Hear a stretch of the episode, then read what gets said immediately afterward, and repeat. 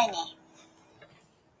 はい、皆さん、明けましておめでとうございます。おめでとうございますおめでとうございます。今日はあの4人揃っているね、新年1回目のラジオクライニですけど、合計2回目ですかね。えっ、と、そう、計そうですね二回目です。計2回目ですね。はい、えー私はあの、草の根プロジェクトの井崎敦子です。エリー・ゴーランドの鈴木純です。えー NPO 法人スイングの木野田正幸です。あえっと、所属はないんですけれども、えっと、映像を作ったり、いろんなことをしております。PTA 会長もししておりました。えー丹下幸喜と言います。はい、よろしくお願いします。今日は丹下さんね、初参加ということで、うんえっ、と、新年でね、丹下さんの方から、はいえっ、と、ぜひ、これはお伝えしたいなっていうトピックが一つあるので、はいそちらの方をね、紹介してもらいましょうかね。そうですね。前の前に、えーやったような、えーこんなことあったらええなニュースの形を借りて言うと、うん。日本がついに重い腰を上げて、核兵器禁止条約に批准する。アメリカの意向を無視して、批准しましたとういうニュースが流れたらええなと、んえー思うんですが、うんえー実際はそうなっておりませんで、えっと、とりあえずですね、今カウントダウンを、えー僕らが、えーちょっと、あの、えーしている、このはい。サイトがあるんですけど、うんこれがあの、進め、えー核兵器禁止条約プロジェクトっていうので、禁止、えーえー検索していただくと出てくるんですが、はい。えー核兵器禁止条約発行まであと17日と8時間というふうに今ここでは出ています。うんつまり、えー1月、今月ですね。今日収20録がね、一はい放送が1月8日ですけど、うん。えー今日収録が1月5日なので、はい。うんうんえっと、1月22日に、えーこの核兵器禁止条約が成立します。うんイエーイいやー、でもね、なかなかその拍手がうん。ね、あうん。のーしづらいってことじゃないですか？そうです。うん。えっと、日本は、えうん。ー批准していないっていうのは、つまり批准っていうのは難しい言葉なんですけれども、えっと、国連で、えー決まってから、えっと、それは、えー国の代表者たちが国連に行って、うん。えー話し合って決まっているので、代表者だけで決めちゃいかんやろうということで、それぞれの代表者が国に帰って、うん、その国の中で話し合って決定してくださいとうん。いう、で、決定したところが、要は賛同ってことですね。賛同すれば、それは批准したということになるんですけれども、日本は批准しておりません。いや、情けないですね、本当にね。バカですね。ねえ。バカじゃ自分たちのことバカっていうことになるんですかね。そうです。そうですね。バカだね。うんバカだね。そうですうん一応この、あの、サイトに書いてある文言を読まさせていただくんですけれども、うん。えっ、と、女性の参政権の獲得、同性婚の実現、黒人の大統領誕生、人類はこれまで何度も当たり前を変えてきました。2021年1月22日、新しい当たり前が始まろうとしています。うん。核兵器を禁止する史上初の国際法、核兵器禁止条約が発行されるのです。被爆者をはじめとする世界中の挑戦者たちのため、世界中の挑戦者たちのたゆまぬ行動によって、世界が新たな一歩を踏み出そうとしています。条約の発行は新たな挑戦の始まりでもあります。核兵器のない未来を作るには、声なくしてはならない壁があるからです。ごめんなさい。超えなくてはならない壁でした。うんごめんなえなくてはならない壁があるからです。しかし、その壁を越えた先には、核兵器のリスクを恐れる必要のない持続可能な未来があります。あなたもこのチャレンジに参加して、世界をより良い方向へ、えー進めてみませんか？というのが、この進め核兵器禁止条約ああ、なるほど。はいうんあねあ、いや、いい、素晴らしいメッえ。セそうでしージでしたた。ね。うんうんあなたもということは、どういうふうな参加の仕方があるんですか？えっと、それに、そこのサイトにアクセスすると、何かこう、痕跡を残したりできるんですかね？えっとね、あのよく分かっていないんですけれども、えっと、様々な SNS の、えっと、サイトをフォローしたり、賛同者となることができるのかな。うん。ちょっと、その辺まで詳しく僕分かってないんですけど、うん。とにかくその声、みんなでその SNS とかに書き込んでいただいたり、このサイトをシェアしていただいたりして、声を上げるうん。ということが、えっ、と、国がうん。賛同しないと言っていても、うんうん私たち個人としては賛同しますよという声をたくさん上げることにつながるということですね。うんはい。はい。あの、毎日小学生新聞、あの、愛読、愛読してる、愛読っていうかちょっと追われるように読んでるんですけど、毎日毎日、あ、今日も来てるとか思って、そういう感じで読んでるんですけど、1月4日の毎日小学生新聞の一面にも、うん。あの、このことが取り上げられてて、うんえーあの、被爆者ですね。あの、うん原爆の被爆者の、えー和田、和田、うん。和田雅子さん、うん、という方のね、あの、うん訴えが載ってて、えーまあ、彼女はその国連で、あのーえーえっとね、えー核兵器をを作ったのは人間、えー使ったのも人間、えーそうであればなくすことができるのも人間ですと。うんいうことをね、そのね日本、うん日本人のお被被爆者の方が国連で訴えたんですよね。うん。ううんんでも国はあーそれに賛同しないってことでしょ？うんどういうことですか、これ？ねえ、どういうことですか？どういうことなんでしょうね。うんそのアメリカの核の傘っていうものに、うん要は核を、核があることによって、えー戦争を回避したというふうな、えーことを信じている人たち、まあ、その、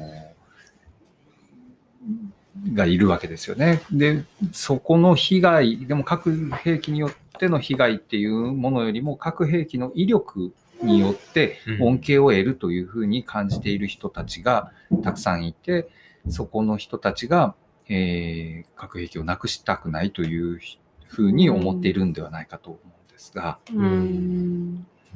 あのーえっと、この条約の前文には、核兵器の使用の被害者、かっこ被爆者にもたらされた受け入れがたい苦痛と被害を心に留めると明記されました。うん。うん。うん、これ日本のことですよ。そうです。日本の被爆者の方ですことですよ。うん唯一のね、被爆国うんですよね。まあ、あの、ね、その直接落とされたっていうことではね。うんこれまでの兵器の禁止条約っていうのは化学兵器とかもそうなんですけれども、要は大量にやっぱりあの一瞬にして大量に人を殺すっていうものに関しては禁止していこうという流れがあるんです。うんところが今アメリカは、えっ、と、逆ですね。うん、えっ、と、核兵器を、の核の近代化っていうふうに言ってるんですけど、核の近代化っていうのは何かというと、うん。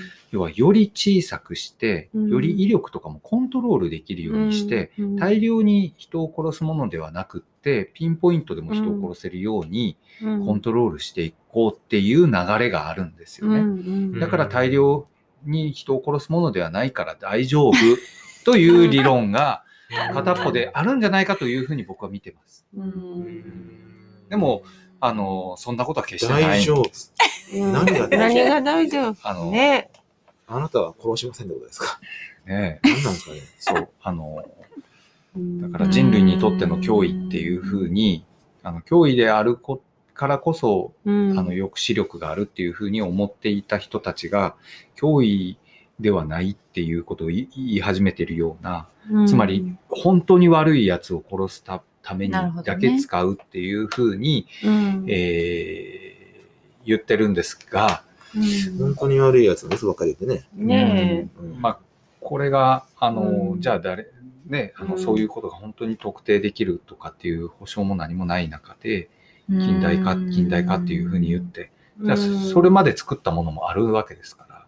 そうですね。でもやっぱりその政府がとかね日本の国はそれに批准しないっていうことに対してうちらがなんかなんでやねんって言ってるばっかりじゃやっぱりダメで、それこそうん。全然あかんくって、そういうね、さっき紹介していただいた動きがあったりとか、うん。小学生新聞でも和田さんが対話をしてほしいって、うん。友達と仲良くしようと思っている時にポケットに塩入れないでしょって国と国の関係も同じ、仲がいいと言いながら核兵器を持っているのおかしいって、すっごいわかりやすいメッセージ。それで。ですすよねそれですやっぱりこれかららそういう核兵器、国際ルール的にダメってなった時代を子供たちが生きるとすれば、やっぱりそこに矛盾がアメリカとの関係とか、なんかそういう大人のなんかわからない、理解できない、ほとんどの人が理解できないルールの中で、そういうことが決められていくことに対する核兵器だけじゃないうん。けれど、うん。そういうものの違和感を持った時に、じゃあどうするのっていうのをそう。ね。行動できるやり方があるっていうのを、うん。やっぱり示していかないと。そのやり方がね、なかなか、あの、実は、その、あの、戦争終わって、その、この国のこう官官僚とか行政の制度、政政治の仕組みっていうの中に、市民がね、じゃあ声を上げましょうっていうと、そのボトムアップで民主主義を声を上げていこうっていう仕組みがすごく今ないままの、まあ、もう70数年かなっていうふうには今すごく実感するんですけど、まあでもやっぱこうやってニュースをね、ニュース、あの、テレビでなかなかね、芸能人の人のニュースが大半を占めているけど、大事なニュースしないけれども、やっぱり、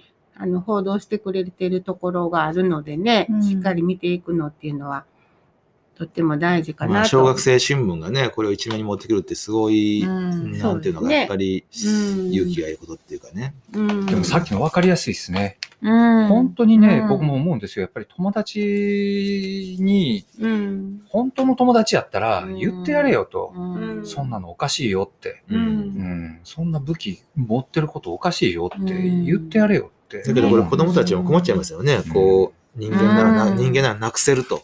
これ見出しがね。ね、一番大きな見見出しが人間ならなくせるなんですよね。うんうん。で、最後、まあ、さっきのじゅんさんが読んで、読んだ、う読んでくれたセリフで結ばれるんですけれども、うんじゃあ僕たちどうしたらいいのってやっぱなっちゃうと思うんですよね。そうね。そううね。ん。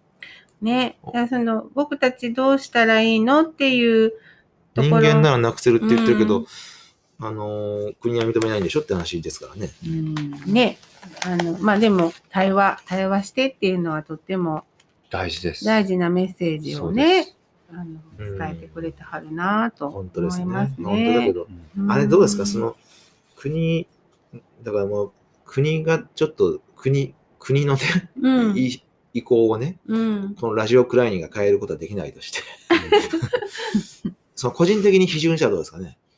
もう批准しちゃいまあそういうことですよね。そう批准しますっていう声が上がっていけばいいんじゃない？ね、そうですそうです。ん。そういうことです。本当ですね、うん。あのせ。世界的にそういうメッセージを送れたりしたらいいですね。僕。だから、あの、本当にね、その、この核兵器禁止条約に名乗りを上げてくれた国ってたくさんあるわけですよ。うんその、うんそこの人たちにもう本当にね、ありがとうと言いたいですね。なんかやりましょうか。ねその日にこう。え。うんやっぱりそういう場合は英語なんか？でも、でも祝いましょうよ。その、ねそこはもう22日はお祝いですよ。そうだね。ね、なんかそんなことも考えつつ、まあ、あうんの、ラジオくらいにではこういうふうに、ね、丹下さんありがとうございました。大事なトピックでしたけど、あの、まあ、新聞なんかを持ち寄ってね、あの、話をしていこうかっていうようなことなんですけれども、まあ、あの、国が、国が どうしようもないときに、じゃあ、どうしていくんだっていうのの、まあ、あの、自分の暮らしているこの京都の街のね、あの、話に、そろそろはい。移ろうかと思いますが、えー、次のコーナーでじゃあ、はい、一旦ちょっとここで休憩です。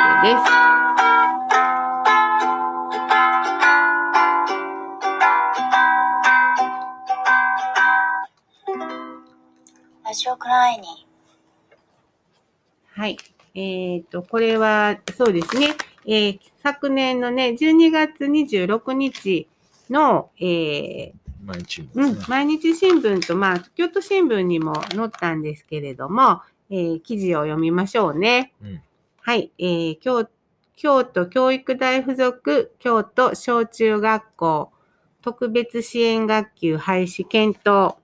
2024年度募集停止、付属校縮小で、京都教育大、過去伏見区が付属京都小中学校、これは北区ですね、に設置されている障害のある児童、生徒が在籍する特別支援学級廃止に向け、2024年以降の入学者募集停止を検討していることが分かった。同学級には現在計32人が在籍する。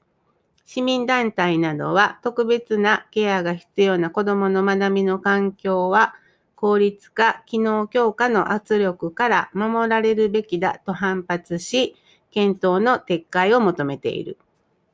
特別支援学級は知的障害児や死体不自由児などの教育のため小中学校などに置かれている。京都小中の同学級は1975年に障害児学級として設置され、入学者は小中一貫の義務教育学校のため、1年と中1にあたる7年を対象に選抜している。文部科学省は2026年8月、国立教育大や附属学校の改革に関する有識者会議を設置。17年8月にまとめた報告書で付属学校の規模や学校数が適切かなどを検証し、21年度までに結論をまとめるよう各大学に求めた。京都教育大は20年3月にまとめた案で、付属の全6校を残しながら全体の規模を縮小する方向を示し、中高の一貫化、一貫化などとともに京都小中の特別支援学級廃止を具体案として示した。22年度から約15年かけて組織改変を行いたいとしている。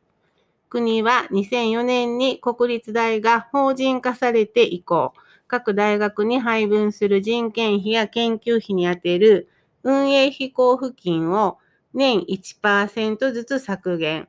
1学級の上限が8人と定められ、多くの教員が必要な特別支援学級は人件費削減のためのネックになったとみられる。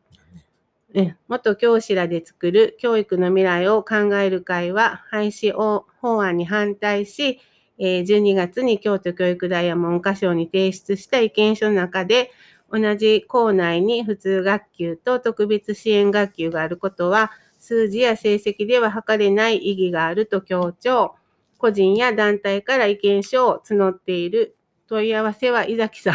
これ私、私ですけど、京都教育大は、えー、毎日新聞の取材に、えー、国の意向のもと、学級の役割などを総合的に判断し、廃止の方針を決めた。支援が必要な子どもの教育は付属特別支援学校なので、担いたいと話している。文科省の調査によると、特別支援学級は19年度に全国の国公私立の小中学校など計24,488校が設置し、設置率は81.5%、同年度の在籍者は27万8140人で、1989年から3.4倍に急増しているという記事ですね。うん、はい。結構長かったですね。疲れました。読んでみるとね。はい。うん。だから新聞ってやっぱあれかな、あの、読むもんですね。聞くもんじゃないかそうね。聞くもんじゃない。読んどいてな、ななんですけど。読めって言うそうやな。ほんまや。ありがとうございます。ありがとうございました。うん。まあ、これは、あの、京都新聞さんと毎日新聞さんに、この教育の未来を考える会っていうのは、まあ、木のとさんもね、丹下さんも、まあ、あの、純ちゃんにもぜひ、なんか仲間に入ってほしいなっていう市民有志で集まって作ってるグループで、うん、で、まあ、あの、意見書を出しているので、ということで、取材に来てもらったんですね。この西にね。同じ日でしたね。同じ日に。つ、疲れましたね。同じこと2回話すのね。いや、疲れますね。うん。だけど、まあ、あの、こういうふうに新聞社さんってこう連絡したら、っていうかアクションを起こすと、ちゃんとね、こう記事にしてくれるんだなっていうのは、あの、良かったなと、まずは。まあ、広く知ってもらうのは大事だなって思ったので。そうですね。まあ、とにかく、あの、僕は、えっと、この問題を知ったときに、とにかく、あのこれは知らせなあかんと思ってね。で最初はね、あの勘違いしたのは、えー、特別支援学級がなくなる、障害のある、うん、子供たちが通う学級がなくなる、なくなるっていうニュースをそういうポジティブに捉えて、うんあ、そうかと。うん。支援学級なくすのかって、すごいちょっとこう、明るい気持ちになっちゃったんですね。みんな一緒にってこと？そうそうそうそう。そのみんな一緒にっていうのはさっき打ち合わせの時も話しましたけど、うん、みんな一緒にってすごい難しくって、うん、それで支援学級と普通学級を分けてやるよりもめっちゃ難しい。うんそれこそいろんな子供たちが一つのクラスに、うん、えー、で過ごすことになるということは、えー、今井同意じゃ無理ってことです。うん、ね、ただただ、ああの、障害のある子、ない子を一つの空間に集めて、今井通りのことをしてうまくいくわけないんですよ。はい。うん、いろんな工夫とかね、うん、いろんな、ね、改善、いろんな修正、うん、えー、いろんなことを、そういうチャレンジだと思ったんですよね。さすが教育大やと。なるほど。じゃなかったんですよ。じゃなかった、じゃなかった。どういうことだったんですかね。つまり、あのー、今は、えー、教育教育大学附属の小中学校には、えー、普通学級と特別支援学級が同じ学び屋の中に、えー、あるんですね、うん。っていう状態があるんですけど、そのうち特別支援学級だけをごっそりなくしてしまおうっていう、うん、そういう案なんですね。うん、うん。だからこの、この新聞記事の最後にね、あの、特別支援学校、伏見にある方で補、担いたいと書いてますが、えっ、ー、と、ここの学校、支援学校の定員は増えないんですよね。特別支援学校って、特別支援学級とは別に特別支援学校っていうのを持っていて、うん、そこはもう、障害のある子供たちしか行かない学校ですね。うんうん、えー、うん。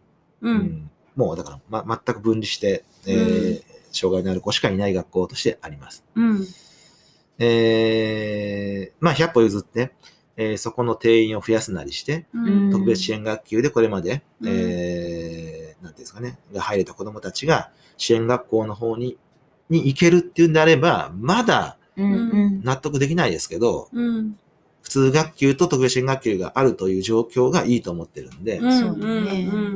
いいと思ってるんで、特別支援学校の定員を増やして、そこで受け入れますよっていうのにも納得できないですけど、まだマシやと。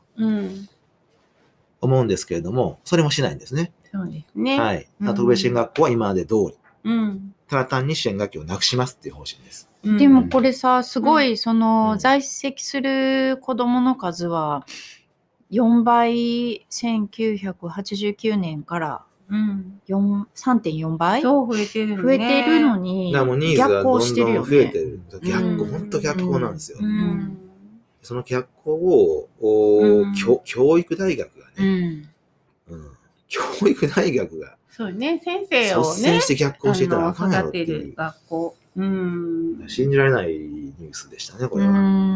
ね。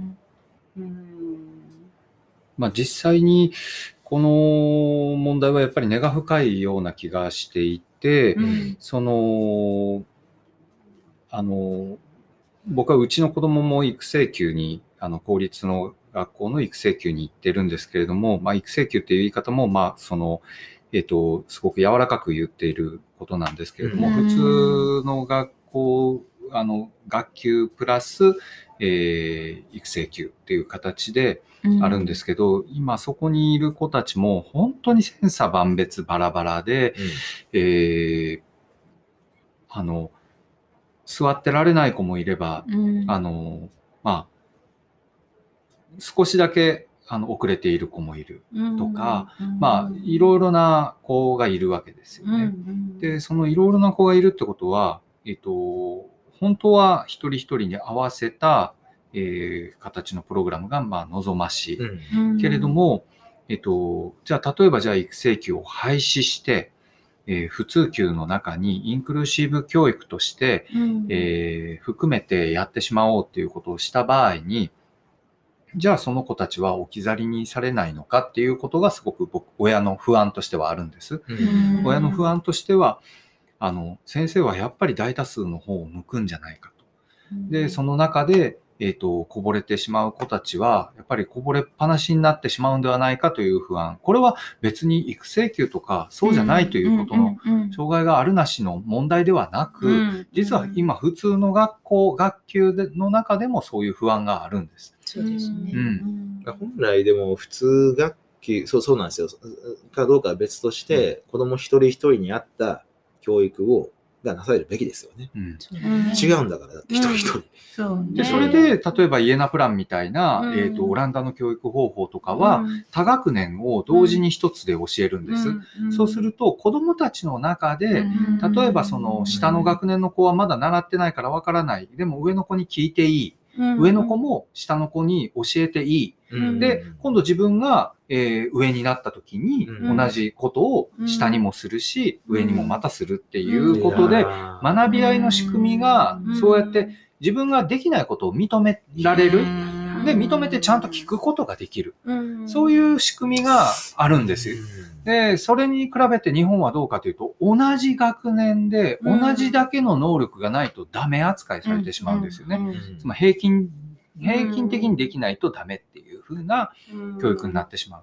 そして先生の言うことをそのまま受け入れるだけになってしまう。だから、こうそういうことではない。うんまあ、双極性のある、今、うんあの、えー子供たちからもちゃんと、あの、聞くような、あの、教育にしていこうっていう方針にはなってるんです。うんあの、うんだけれども、同学年の中だけでそれをしているので、あの、対話としては成立しづらいんです。あそこのあの言われてみればそこに無理京。都み、え京五所南はね、はい。あの、イエナプラン、プランを導入。ちょっといいですか？はい。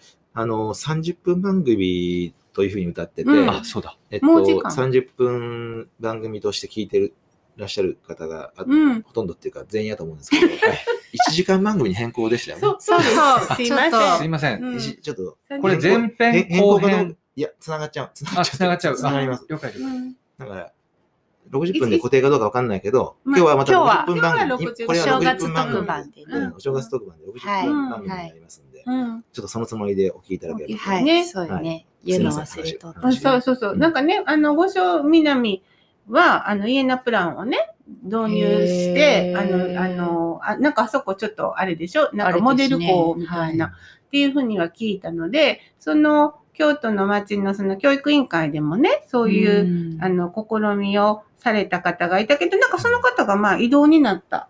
うんかなんかそういう話は、あの、うん。教育の未来を考える会のね、タウンミーティングの1回目で、うん現役の先生がいらっしゃってて、そういう話をしてくださいましたけど。移動になったからもうされてないってことなの？そうなんそんな簡単な。京都っていうか、その日本の公教育の仕組みでそれができるっていうことなんですね、それ。家のプラン試を験的、にえっとやってみようっていう試みで始まっあのあそこの学校は最初そうやったんですよっていうふうにおっしゃってたね。今現在ですね、あのうん別にその京都だけじゃなくて、うんあのイエナプランをモデルにした学校っていうのは、あのぼちぼちでき始めてる。あ本んです。当ですかはい。日本で？日本で。こ公立それは希望やな。そうですね。う。ん。あの私立でもあうん。のあります。あそうですは。うん。でやっぱりあのそこの中には当然障害のある子も含まれてて、うん。その子たちが例えば今言ったこと分かるって言うと分からないって言ったらその分からないにまた周りも含めてうん。みんなが合わせていくような、うん。やっぱりその場作りっていうのが、ん。まあできていく、うん。そういうことで、うん。じゃないと、その、うん。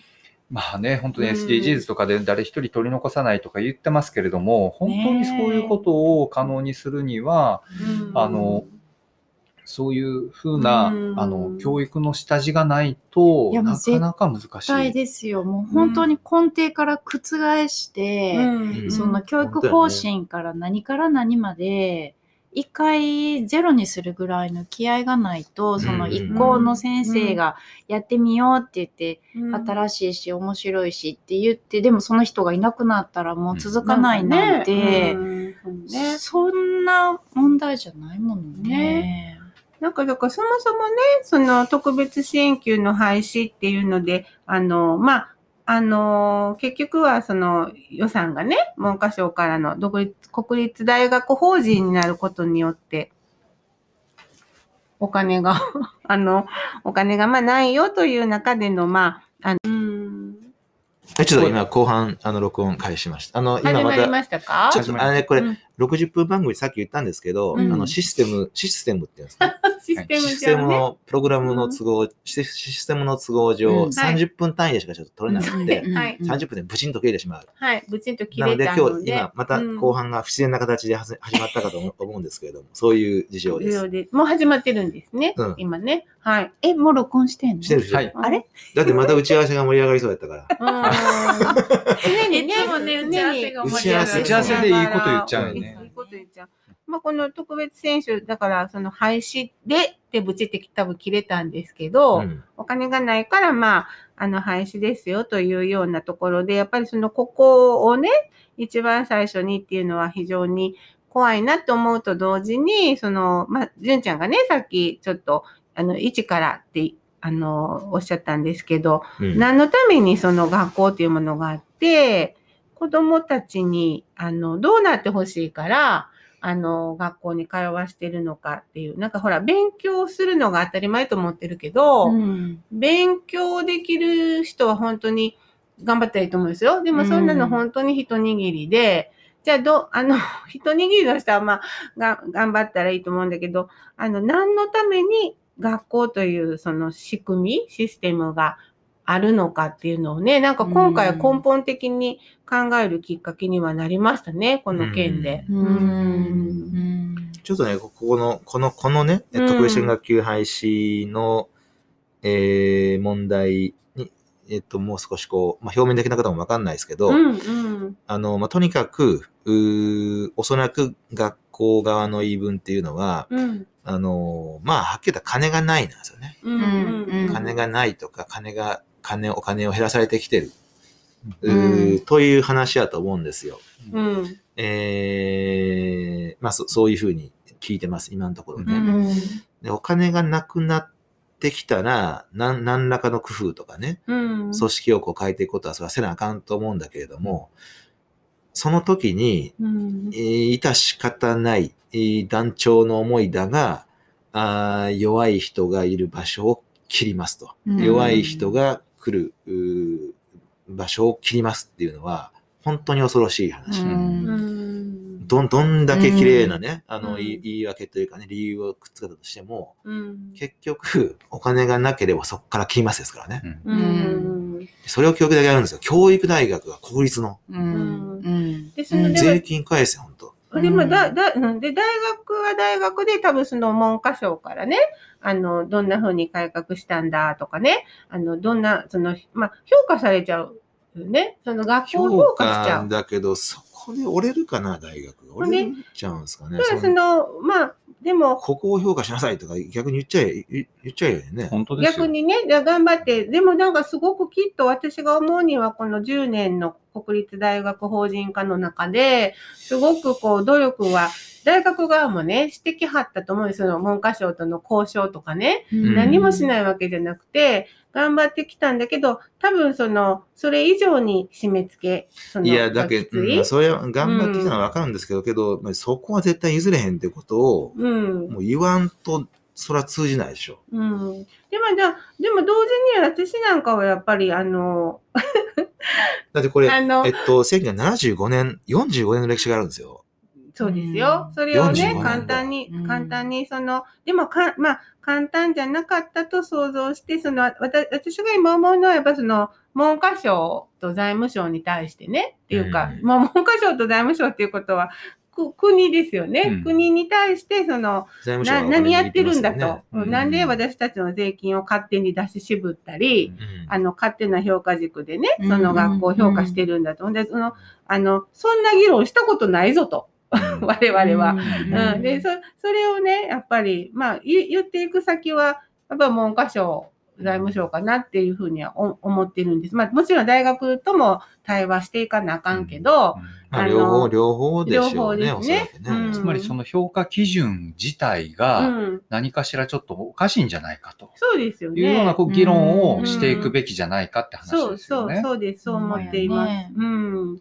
まあ、だから、ゆうん。優秀なっていうかね、うん。優秀っていうのもすごい語弊、難しい言葉ですけれども、うん。優秀イコール、なんやろうな、まあ、言ったらお金稼げる人間。国の考える社会貢献のできうんる。そそううそうそう。国の経済、うん。えー国の経済、えーお金を潤す人間を、うん。を作ってくださいっていうのが、まあ、大事なオーダーなんでしょうね。うんで、その、うん。さっき丹下さんがね、打ち合わせの中で話してくれてた、あの、やっぱ軍事研究にね、貢献する学校にはたくさん予算つけますよとか、うんそういうのは、あの、それがもう、もう、公然とそういうふうになってきてて、私たちは軍事研究には貢献しませんって、わざわざ学長が歌わなくてはいけないような、うん。まあ、いくつかの大学はそういうふうに歌ってはると思うんですけど、うん。そういう事態に、だから大多数はもう、貢献しますって言ってお金をもらってるっていうのが。まあだけど、まあ、うんその国がバカなことを言うのって、でも、もうその歴史上ずっとないじゃないですか。ううんんうんうん。だからそ、そうそう。だから国に文句言うのは、それは文句言わなあかんのですけど、一方ではね。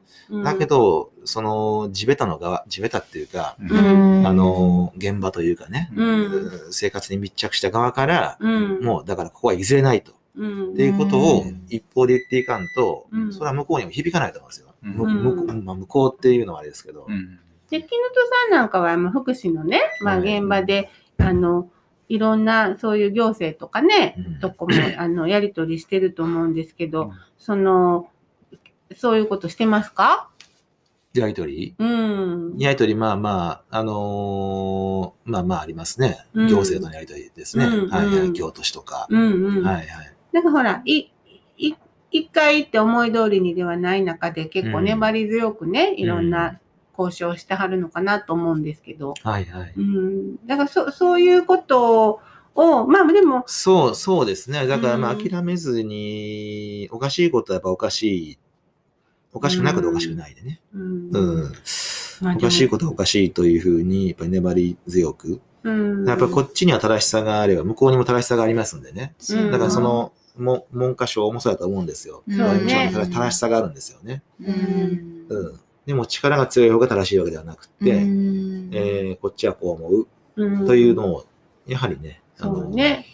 話し合って。ね。その、うんただその、なんか見てるとやっぱりその、管理をきちんとするっていうこと、もう一つは、えっと、多数決というかですね、大多数の人たちを、えー、なんていうのかな、多数決民主主義みたいな感じで、うん。そこを決めた枠の中に入らない人たちは、やっぱりこう、排除されてしまうような方向に向かおうとしていることに、ものすごく危機を感じるんですよね。うんそうですうね。ん。だからそこだけは、そのうん、とにかく全員を含むっていうふうにしてくれということを、私たちがまあ粘り強く言っていくっていうことはもう絶対やと思うんですけど、まあ、そうやし、うん。そうだ、うん。ね。結局その小学校とかは、まあやっぱり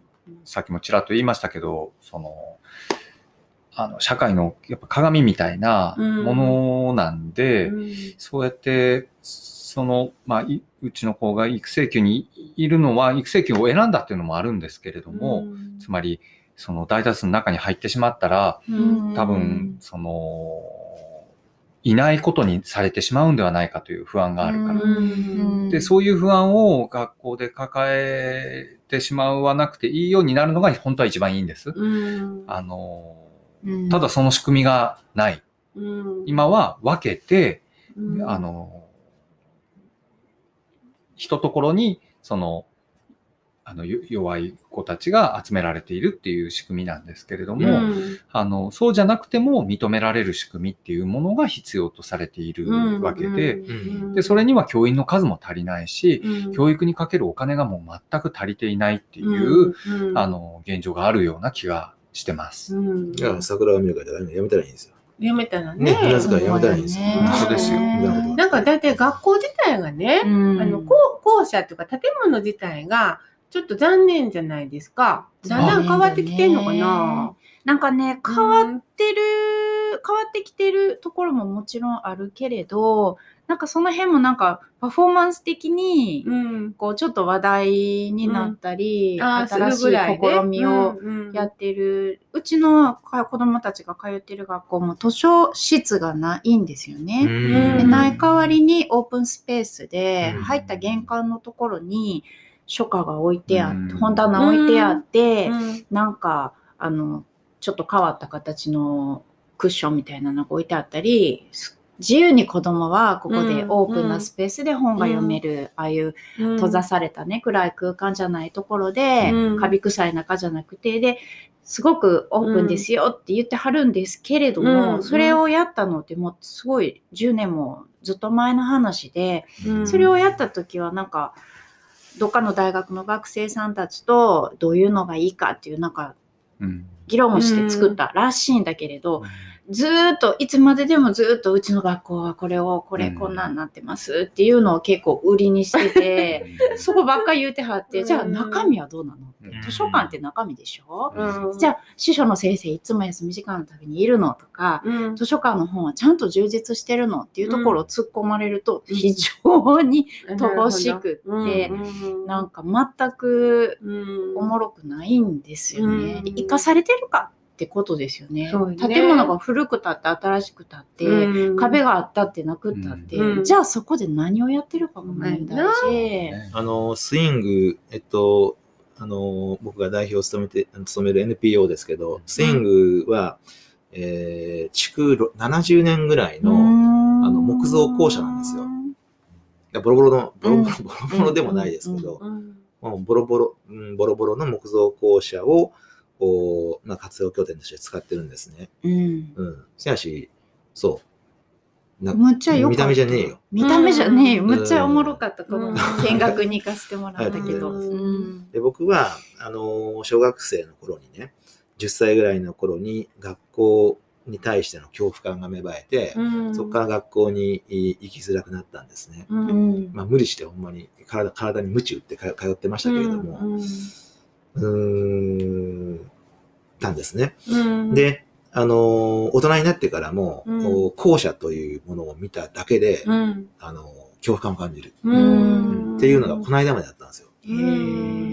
スイング作った時に、えー、さっき校舎って言いましたけれども、うん。あのー初日を迎えて、スイング入った時にうん。怖かったんですよ。うん。自分が作った法人なのに、うん。自分が作った場所なのに、うんそこ校舎だったから、うん怖かったっていうう。んうんなんかね、その、あの、まあでも私にとってはすごいスイングはね、居心地のいい、安心できる場所というか、すごく、あの、居心地がいいんだけどね、その、その、だけど、例えばですよ、私年末ね、あの、テレビぼんやり見てたら、なんか迎賓館やってたの、京都の。京都う。うんんでも、すごい職人さんたちが、もう細部までこだわってね、あの、素晴らしい仕事して、私、ああいう、ほら、まあ、伝統工芸とか、本当にこう、一一生懸命こう積み重ねてる技術っていうのにはね、税金どんどん使ってほしいなって、で、そういう仕事を志志して、それがなりわいになっていったらいいなって思うのね。ほんでさ、あれ、でも、一般市民、たまに公開とかでちょろっと入れるいや、だからあそこは、まあ、ちょっと話取れちゃいますけど、そもそもいんのかって話ですよ。いや、いらいらないでしょ。でもね、だからさ、ああいういらないですよ。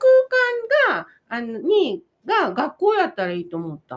ああ、いいね。うんあの、学校にしましょうほんならその職人さんの仕事に、広いよ。あの、ほんで、だってさ、えっと、自分とこの国の、国のって言い方嫌やけど、自分の町の子供たちをどんなと空間で育てたいかって、やっぱりそのすごい職人技とか、そういうものにほら、すごい触れれるし、なんか学校行くの楽しみに、ねな、ならへんかな。なんでお金を出して何万も出さないとラグジュアリーなホテルには泊まれへんのっていうところから考えてみるとね、うん。あの学校とか病院とか福祉施設こそそういう税を尽くして。い、やもうそんなん京都やったらむちゃくちゃかっこいいよまあ、ね。税を尽くす必要はないと思うんですが、うん。ん、まあ、の、まあ税を尽くすっていうのは、その、贅沢をするっていう意味ではなくて、うん。やっぱり人の手のかかった、うん。ちゃんと大人が真剣に作ったものの中でうん。育育つっていうことで、うん。あ、こんな仕事があるのかって、ほら、知ることにもなるでしょ？だから、そんなものは、こう、あの、ガラス越しに見るものじゃなくて、やっぱ触れていくっていう意味では税金を使って、うん。年取ったらそういうラグジュアリーなとこで、ね、あの、のんびりするとか。だからそう、そう、そういう発想が、そういう発想がなんかヒントにならへんかなとは思うんですよ。この問題も。うん。現品会にさ、あの、ヘリ、ヘリコプターで行けますからね、あそこ。あ、そう、そうねヘリポー。トがあるん？2008年にあの、ブッシュ大統領ブッシュが来た時にね。ヘリコプターで強引にやってきたんですようん強引止まっちゃいけないんだよ、あそこ。いいんですかあんなとこ。え？ヘリで来て止。まれるんやな。妨害電波、あの辺飛びまくって。うん携帯使えなくなったって。へえ。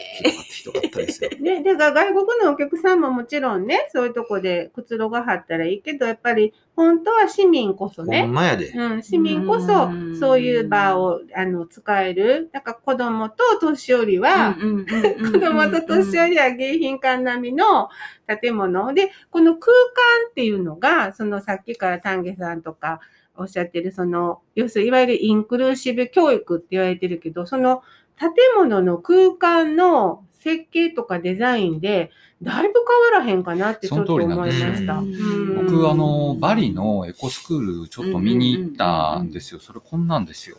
全部竹でできて。てすごいよね。え行ったの？これ。行きました行きました。行ってみたい。しに行ったんですよラジオの向こうの人に伝わんないです。そうね。だけれども、竹で全部できてます。バリのエコスクールなんですけれども、うん。これ全部竹でできてて、うん。あの、すごくオープンなんですよね。その、で、あの、これ作った人は、まあ、あの、現地でその貴金属を作って財を成した人なんで、すうん。あの批判もされているんですけれども、あの、表面的じゃないかっていうことで。でも彼は毎日、まあ、あの、ゴミ拾い運動とかもちゃんとやってるような人なんですけどね。うんで、彼が言うには、その世界中にある小学校は、要は、あの監獄と同じじゃないかっていう言い方をしてるんですよね。つまりコン。クリートして四角くってうん、こう冷たい感じのところを作ってるだけ、うんつまり管理しやすくできてるだけなんじゃないの？っていうことを言ってるんです。うん刑務所って言ってましたね、僕ら。うん刑務所みたいよ言ってた、ね。え、言ってた。子供の時に？うん、そうそう。通いながら。おおー、それ、すごいね。うんそんなこと子供に言わせちゃうの。いや、でもそれが普通やったですからね。ねそので今、うちの学校の、うんえっと、なんかもう窓開けたら金網なんですよ。えー？で、それはなんでかっていうと、あの、ボールが飛んできて窓が割れないようにっていうことで、金網張っちゃったんですよね。うんで、それまさに監獄じゃないですか。うん本当そうやねうんやっぱりその空間と、あの、それだから建築家の人たちにとってもすごいやりがいのある仕事になると思うし、うん本当ですね。オープンスペースとして見たら、あの、学校で教える内容が、なんか変わってくる。うんうんうん学校で何を体得するのかが。わかりました。はいじゃあ、このラジオクライニとしては、はい。えっと、提案として、うん。えー学校作りますか全国の小学校建築を見直すプロジェクト。やりたい、やりたい。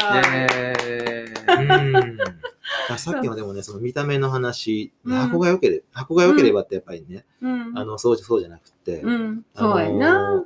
ま、あの、ある、ある学校にね、うん。あの、学校怖かった僕が、ま、ま、招いていただいて、うん学校でその話をする機会をもらったんですね。うん。で、す、すごいいい学校やったんですよ。う。うんん。建物が？作りとか空間が。うんだけどやっぱり中身がね、うん。あの、中身ってわかるじゃないですか。うん空間もわかりますけど、うん先生の振る舞いとか、あの生徒の様子とかね。もうだからもうゴリゴリに管理的でね。そうやね。そ外見変わってるけど、これ中身そうか一緒やと思って、やっぱり怖くなった。まただから中身と外身が合ってないとダメやったんですね。そうそうもちろんそうですよ。でも、外見は見見てわかるやうんん。写真とかでもさっきのバリだって、うわーってなるでしょ。うん中身はわからんからそうね。そうそうなんや本当に中に入ら両ない方やと。ででもその PTA とかね、うん私 PTA もちょこっとだけややりましたけど、ですか。あれってね、あ、やってないのかな？やねんやってる やってるやってます。いや、なんで知ってんの？やってたやってた。やってたかな？その、あれもね、まあ、ちょっと言言ってしまえばね、あの、別に、えっと、やらなくてもいいことを価値観違う人が、つの付き合わせて議論する場になってて、で、あれでもう大人たちは、あの、もうなんか価値観違う人と会うのは嫌って、あの、うん。町内会も一緒やと思うんだけど、だけど、例えばそういういい箱ができました。ここの、あの、維持管理に、親は、あの、親じゃなくても、市民が積極的に関わりましょうってなったら、めっちゃおもろいと思うんですよ。あの、な、なんていうのかな。で、そうすると、その、あの、PT、PTA っていう名前をね、まあ変えたらいいかもしれへんけど、運営に常に市民が関わってて、そういう空間づくり好きとかさ、でも昔京都はそうだったでしょそうや、実の学校がな、学校を作ったのは地元、ね、そうや、そう地や。域の人だし、うん、京都ほど、うん。その学区でうん、け団結してて、うん。ね何学区ってね。いまだに聞くんですよ、お互いに。うん自治州ってやつやんな。そう。ん。それで、そのじ自治、その学校のし運動場の中にテニスコートがあって、うん。そのテニスコートは地域の人が使えるテニスコートうんだったりとか、うん。へー。他ではあんまりね、うん。聞かないような、昔はそういうねのがあったんだよね。なんか話がビヨーンって広がっちゃって、ほんまですねそこんな話でよかった。たたただですね、うんその今のをちょっとこうギュッとすると、うんあの僕あの教育哲学者のトマ野一徳さんっていう人のうん書いてることが結構面白いなと思って読んでるんですけど、はい。トマ野さんがおっしゃるには、はい。えっと、あの、教育はね、うんその、簡単に言うと、その、あの、相手の自由をね、こう制限したりとか、うん。そういうことではなくて、うん。お互いの自由をどれだけその認めていけるかっていうことの試練の場。っうん。ん本当ですね。ていうようなことを、ちょっと言葉違ったかもしれないですけど、うん。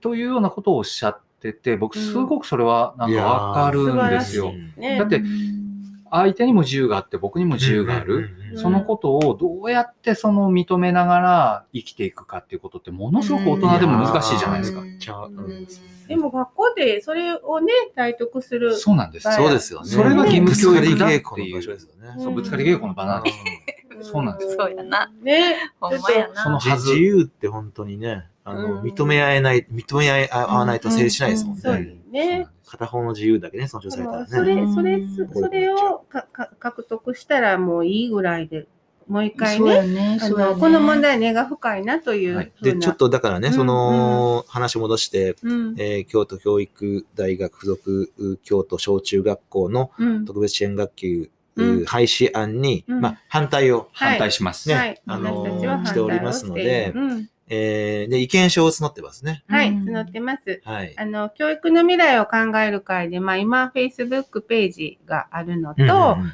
あの、まあ、あの、この新聞に私のメールアドレスなんかも載せているので、あの、どうしたらいいね、これはね。毎日新聞のウェブに、ウェブ、うんウェブの記事にも上がってましたよね。はい。それからここのラジオクライあそっニの方にあご意見いただく。ご意見いたラジオだくクライにように、。えラジオクライにメールアドレスがあって、ラジオクライに、うん、アットマーク、gmail.com ですね。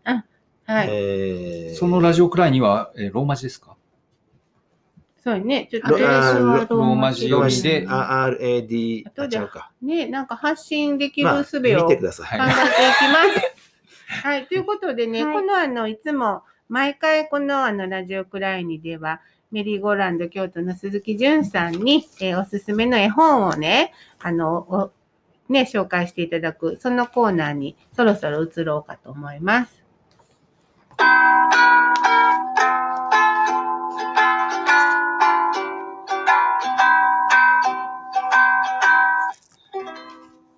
ラジオクライニはい。じゃあ新年最初の。はい。はいえっ、と、今日はですね、えー新年一発目ということで、ちょっとガツンとくるのを選んだんですけれども、え初版は1954年ですね。うわ、そんな。岩波から出ている60年以上子供の本で、はい。えー文章石井桃子さん、絵は初山茂さんのお蕎麦の茎はなぜ赤い、絵も素敵ですね。ねすごいんですよ。うん。ちょっと冒頭だけ読みます。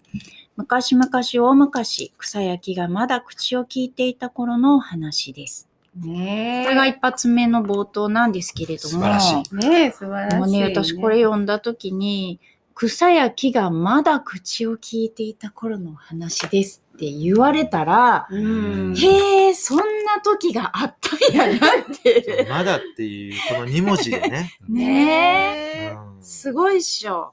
まだきそうなんですよ。